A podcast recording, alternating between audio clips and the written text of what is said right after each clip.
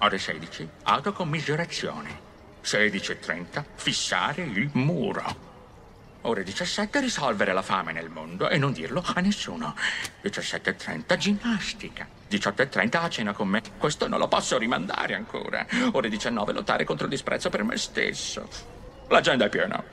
Forse cerchi un podcast che parli di cinema, scoiattoli, musica, cereali, scienza, serie tv.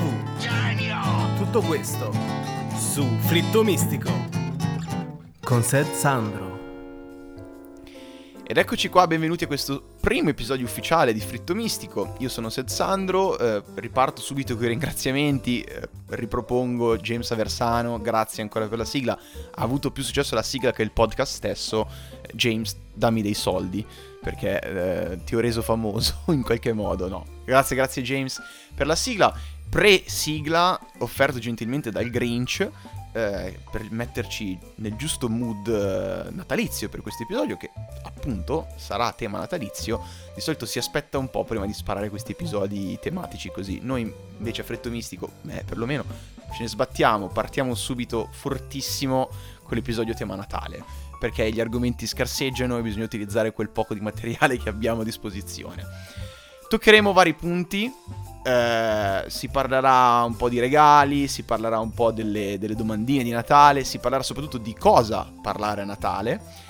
Ma vorrei partire facendo una piccola osservazione e spezzando una lancia a favore del mio, di questo Natale italiano, in particolare per me. Perché nonostante le restrizioni, la situazione un po' complicata che comprendo per il periodo, questo Natale per me è un upgrade, assolutamente non ci sono altri modi per definirlo. L'ultimo Natale che ho passato, perlomeno l'ho passato in Australia, è stato un Natale, non vorrei dire orrendo, ma quasi, anche perché gli australiani hanno questa bruttissima abitudine di ritrovarsi in spiaggia, eh, bere birra, manetta, ubriacarsi, barbecue, e per me che sono abituato a clima da, non dico circolo polare, circolo, circolo polare artico, ma lì ci siamo comunque i miei 5-6 gradi, la mia nebbiolina, sedermi a tavola con 800 parenti, mangiare le solite cose, sentirmi fare le solite domande, però ragazzi quello è il Natale alla fine, per noi è lo spirito che, che del Natale che ci parla. Quindi detto questo non posso lamentarmi, Sarò, sarà un Natale un po' più ristretto, un po' più privato, però sempre Natale sarà e godiamocelo per quello che è. Cominciamo subito col primo argomento, i regali di Natale eh, un topic eh, doloroso per molti, soprattutto se hai tanti zii, tante zie, tanti cugini che non vedi da tanto, poiché fai parte di quella sfortunata categoria di persone che riceve una caterva di, nat- di regali inutili ogni anno, tipo le sciarpe, tipo i guanti. Oddio, Sarebbero anche utili se te ne regalassero uno o due, il problema è quando ti arrivano in massa e te ne danno 18, in modo che tu abbia praticamente una sciarpa diversa ogni giorno per due settimane in loop per tutto l'anno. Quindi non proprio la scelta più, come dire, ottimale. Zii e zii di tutto il mondo, state ascoltando il podcast, organizzatevi prima di fare regali ai vostri nipoti, parlatevi, fate un gruppo di WhatsApp, facciamo questa petizione gruppi di WhatsApp per i parenti che devono fare regali ai nipoti, in modo che si organizzino e non facciano le stesse cose, tipo ciabatte. Ciabatte te ne servono un paio, punto, perché me ne dovete regalare 18 diverse, quelle mischio, eccetera. No, una sciarpa, un paio di ciabatte, un paio di guanti, poi c'è il classico libro che per, è un evergreen per tutti quando non sai cosa regalare a qualcuno, regali un libro, anche se in realtà è una mezza arma a doppio taglio, perché anche cioè, il libro può essere una cosa che regali a qualcuno che non conosci assolutamente, oppure se scelto accuratamente per qualcuno che conosci molto bene può essere un regalo perfetto. Quindi sui libri c'è questo dibattito un po' aperto.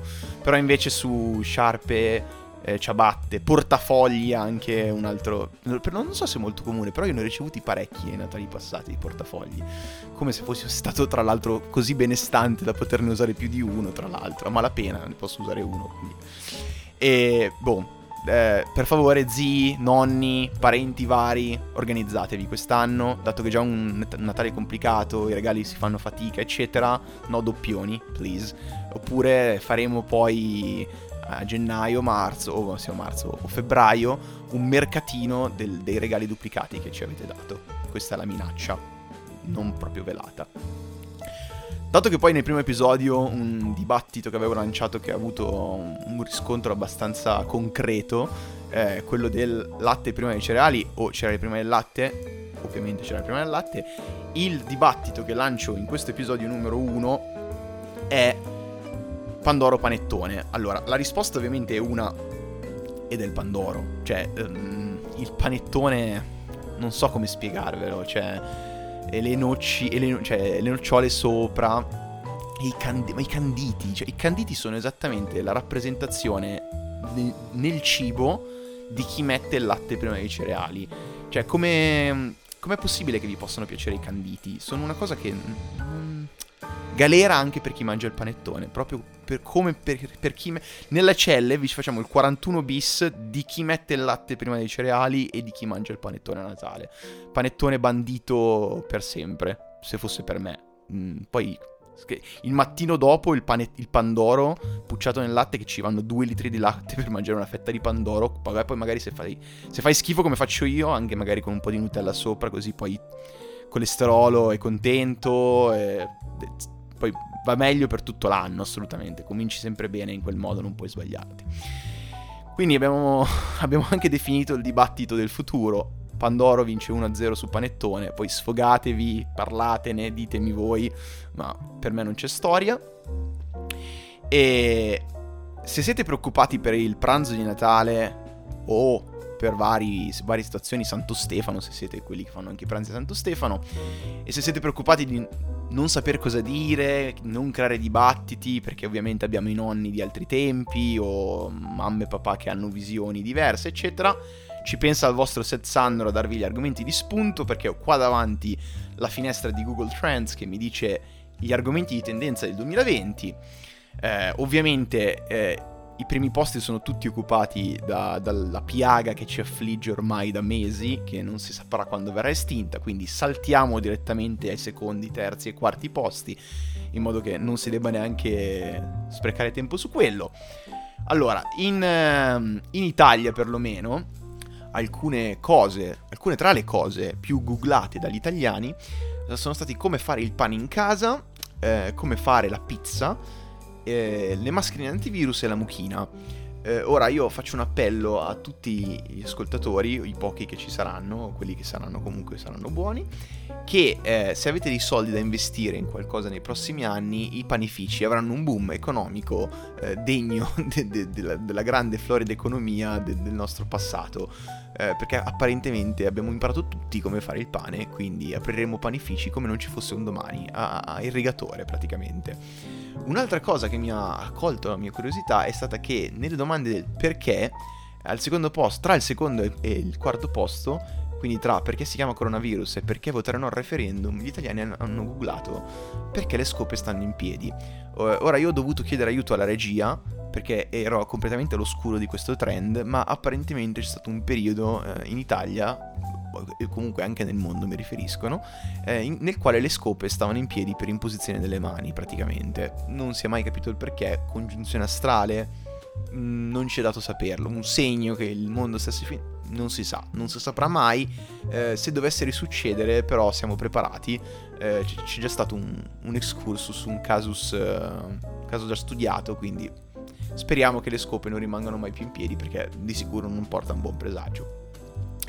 Direi che eh, avete abbastanza argomenti per parlare con nonna Concetta e mm, zio Vincenzo per questo Natale, ma se questi non bastassero, un bonus, una bonus card, una trump card che vi regalo da giocare per questo Natale è che eh, a posizione quarta, quinta e sesta delle persone più eh, ricercate, terza, quarta e quinta in realtà delle persone più ricercate eh, dagli italiani in questo 2020, troviamo rispettivamente Donald Trump e Joe Biden, quindi se volete giocarvi la carta politica eh, sul conteggio dei voti elettorali, o su perché Trump alla fine poi non era così male perché quando c'era lui le cose, ecco, ce l'avete. Se quella non bastasse e vi volete anche giocare la carta eh, governo ladro, piove sul bagnato, eccetera, eh, c'è anche Peppe Conte. Quindi bimbe e bimbi di Giuseppe Conte, fate il vostro meglio con zia Concetta e nonno, nonno Roberto raccontategli cosa vuol dire essere un bimbo, una bimba di Giuseppe Conte nel 2020 e per favore riprendete il tutto con smartphone, videocamere, microfoni eccetera perché sarò poi molto orgoglioso di creare un piccolo montage mm, celebrativo del, del vostro pranzo di Natale offerto ovviamente gratuitamente dalla casa. Direi che per questo episodio era tutto, grazie del supporto che mi avete dato dal primo episodio, eh, vi attendo nel prossimo episodio vi mando gli auguri di buon Natale e mi raccomando, la vita è un biscotto, ma se piove si scioglie. Questa l'ho rubata a Jim Carrey, ma tanto lui non lo saprà mai perché non parla italiano. Ciao!